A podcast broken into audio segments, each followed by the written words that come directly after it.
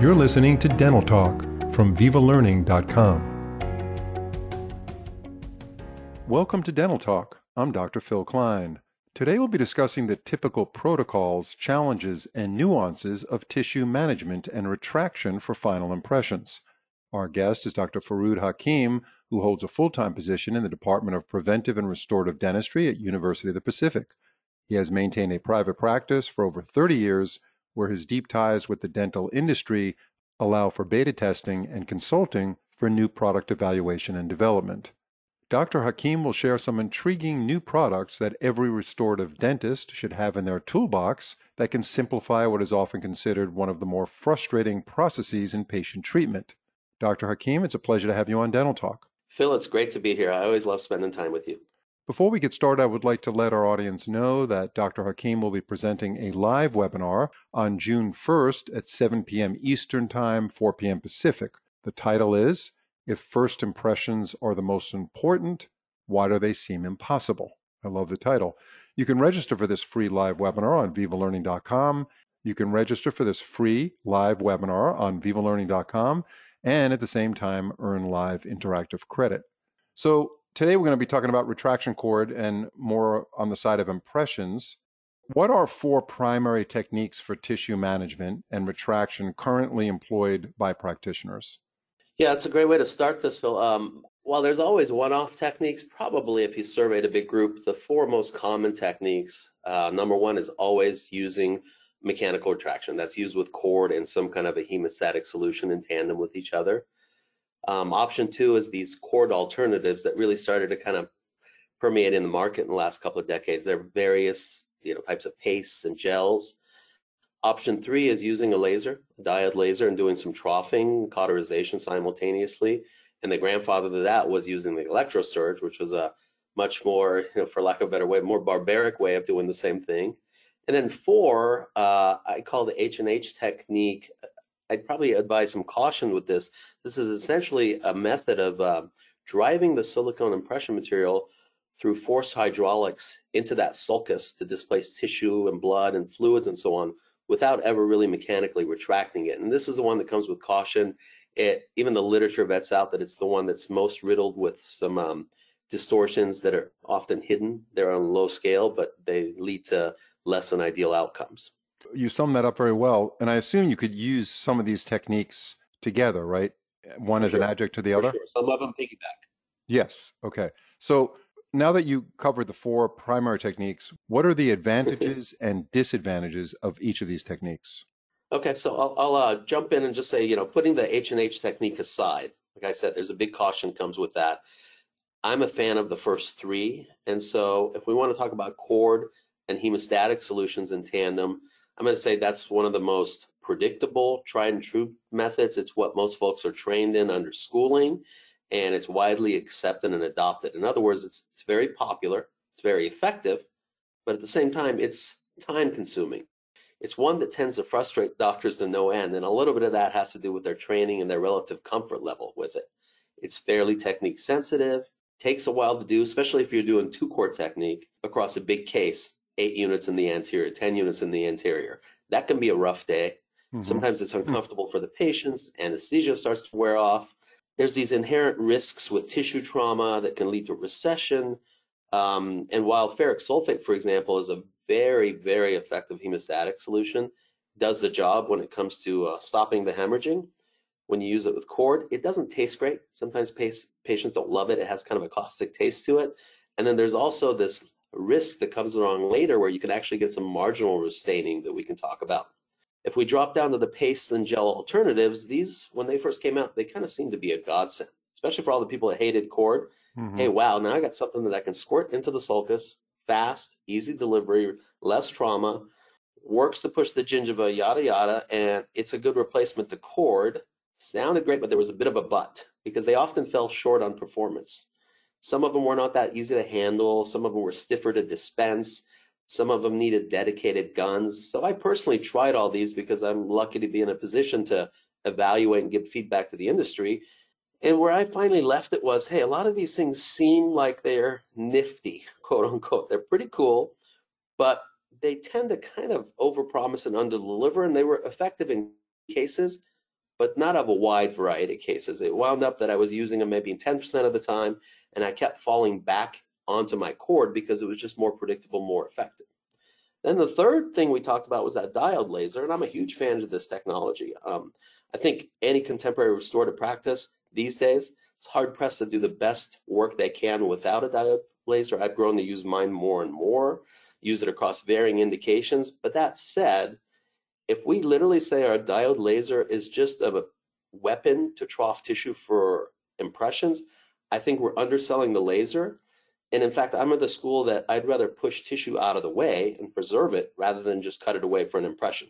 I use a laser often when I want tissue gone. If there's superfluous tissue that needs to be removed, 100% it's coming out, I'm using the laser. If it's tissue that's healthy in the right spot, I work on my technique to simply gently retract it, whether it's with cord or an alternative, rather than trough and cut away. So I think the laser has more to offer. It's a good adjunct, but it's not the only thing I use for retraction. You mentioned the category of cord alternatives. So I'd like you to embellish upon that a little bit. And also, we've talked offline, that's recently had a big uptick as a result of a new material that's come out. Yeah, yeah. So this is another product now coming from Voco, and quite simply, they've named it retraction paste. So I think what it does is in the name. Um, again, this is a new entry that is in the category of pastes or gels or alternatives. And, and like I said, those are always sounded good, but they always overpromised, under-delivered. So I was asked to try this about four months ago. I got my KOL sample pack and and uh, our friends from Voco said, hey, give this a try. And I said, sure, sure, because I always do that. But in the back of my mind, I already had my biases. I'm like, okay, this is just another one of those things. I know that it's going to seem nifty, but it's not going to work. And so I put it to use um, its, its backbone is on aluminum chloride, which is probably the second most effective hemostatic solution out there. The delivery method was simple. There was lots of cool things about it, but at the end of the day, what was really nice is, hey, for the first time I had a retraction paste that actually worked pretty good. Now, in the past, though, there were a lot of these materials you mentioned were difficult to extrude. They were kind of like a clay-like material, if I'm correct. I mean, I'm a retired endodontist, so I, I, yeah. I didn't do a lot of impression taking, but the material was difficult to it was very dense and heavy and difficult to manipulate right? Yeah. Yeah. And that that's where a big change has come about with this because that's the fine line. Remember we're trying to physically displace tissue. So something that's really just a pure runny gel might go in there and behave like a hemostatic solution but unless it actually moves tissue out of the way you're not getting the retraction you're only getting the hemostasis something that's incredibly stiff or clay-like, like one of the former products, we'll, go on naming it, could actually move stuff out of the way, but it was a very complicated gun, needed a lot of pressure. The ampules would dry out. It seemed like a very complex system for something that cord could easily handle much more efficiently and effectively. So that's what the magic is in this new retraction paste. It comes, first of all, you don't need a lot of extra inventory. It fits into your traditional composite gun. There's not a restorative practice that doesn't use composite guns. The ampules look very much like composite ampules, but with a specifically designed narrow tip that fits down into the sulcus. So the pressure you need to extrude it is very minimal, and it's got a very cool blue color, so you can see it and wash it away. So it basically made it very user friendly in that sense. So what is the actual uh, modification in the characteristic of the material that can actually displace the tissue, but at the same time it can be extruded through a typical composite gun? Yeah, and, and this material has a phase change technology in it, which is very cool. When it comes out of the tip, it flows out very easily, like a, uh, like a extremely runny, uh, like a flowable composite, like runny Play-Doh. So with that narrow tip, you can place it in the sulcus and actually feel it or watch it fill up the sulcus. Of course, you always overfill past the sulcus, and before it fully goes through its setting or phase change, I then get a flat instrument, a back of a spoon, a cord pack, or anything like that, and I further butter it into the sulcus. So I'm driving it a little bit further. So in the amount of time it takes for me to count from one to seven or eight, you know, one, two, three, four, five, six, seven, eight, I've circled around the tooth and deposited the material. Another 15, 20 seconds, I butter that in. And the time I relate to that is maybe the amount of time I've used to pack half of a cord.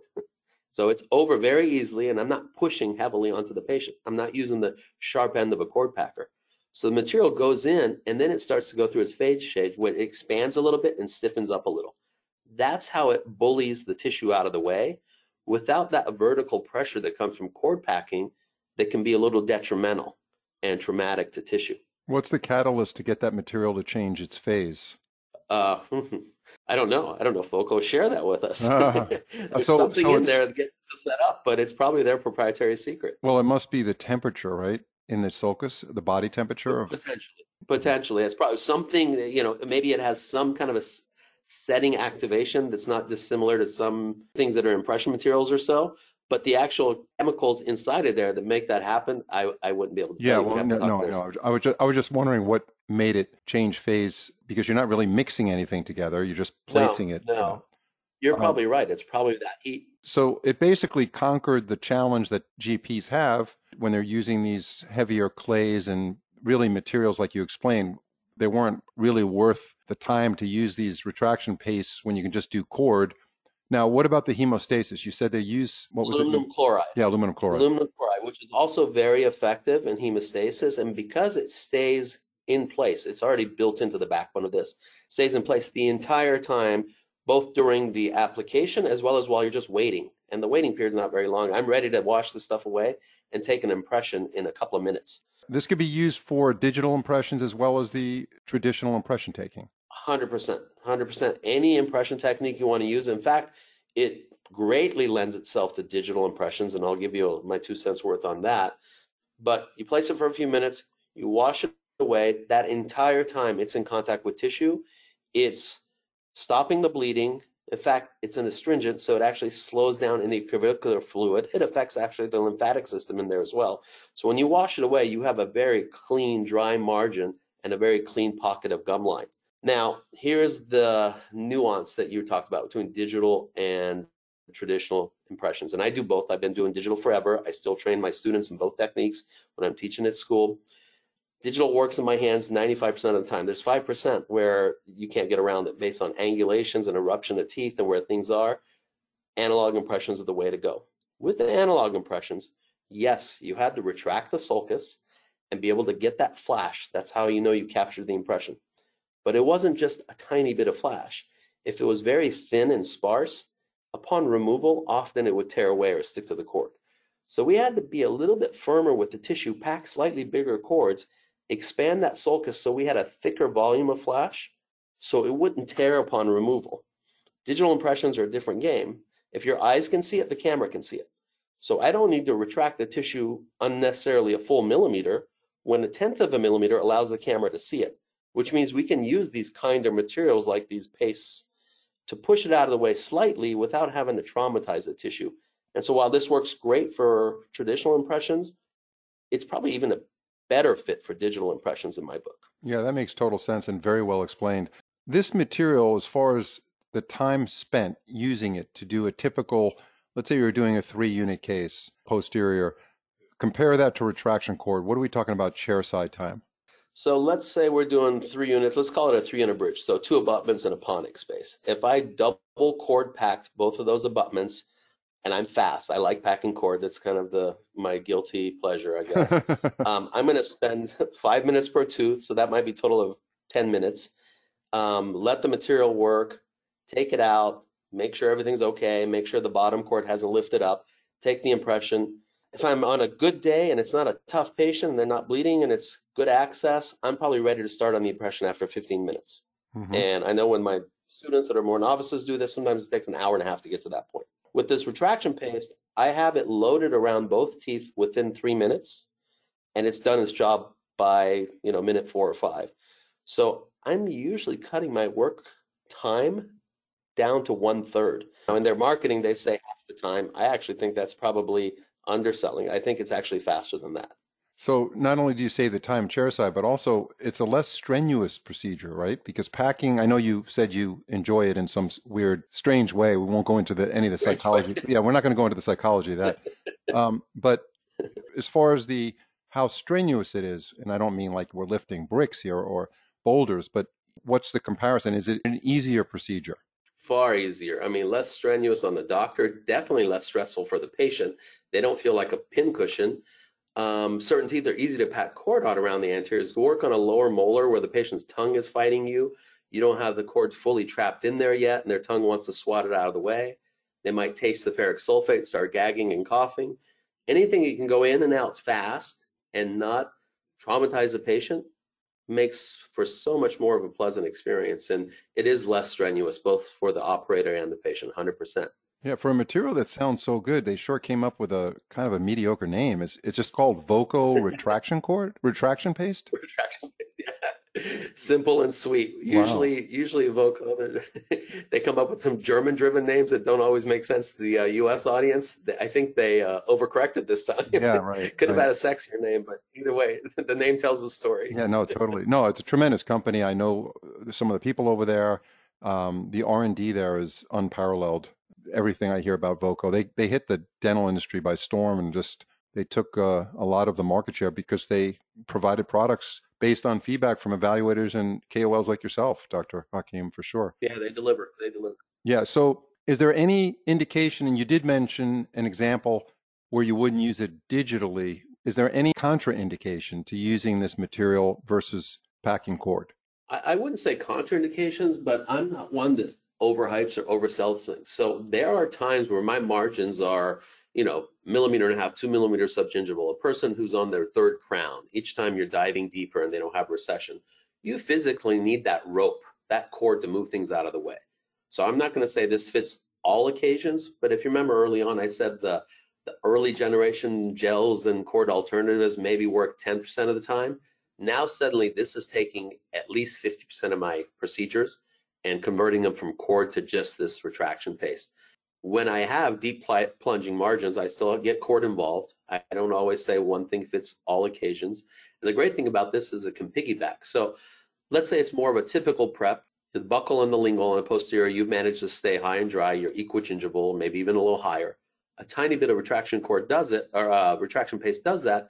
But one area with the buildup in the proximal had an old box that was deeper. That one area is a millimeter and a half below papilla. There's no cord police saying that you can't cut five millimeters of cord and just pack that on top of this retraction paste, get a little extra retraction where you need it without complicating it 360 degrees. So it works great in tandem with cord as well. Doctors, when they start to use it, will have a learning curve and they'll very quickly realize, okay, this is, I know how to engage this product, use it to my best benefit. Yeah. Do the students at University of Pacific appreciate your teaching capability? Uh, your communication skills. You must win like, uh, and I'm, tr- I'm not trying to patronize you, but like, you know, Faculty of the Year award at least every couple of years. I hope. Um, I don't know about that. yeah, it'd be fun. I mean, I I'm, like to think they appreciate it. Yeah, I graduated dental school a long time ago, but and we had some good instructors. I can't say that we didn't, but uh, it'd be nice to have a guy like you in the area up there where we did our clinical. Anyway, um, that's very nice. Yeah, no, it sounds like fun. But it sounds like fun learning from you, and I think the students pr- probably really appreciate it. They should um, over there in California. I think you covered it very well, Dr. Hakim. Another great podcast. We love doing these with you. Hopefully, we could do more of these soon and more frequently. There's certainly enough products that you evaluate that you can fill us in on, so that that's uh, a plus. And uh, have a great evening and a great weekend. And uh, thanks a lot for your great feedback. Thank you, Phil. I can't wait for the next time as well. Be well. You too. Thank you.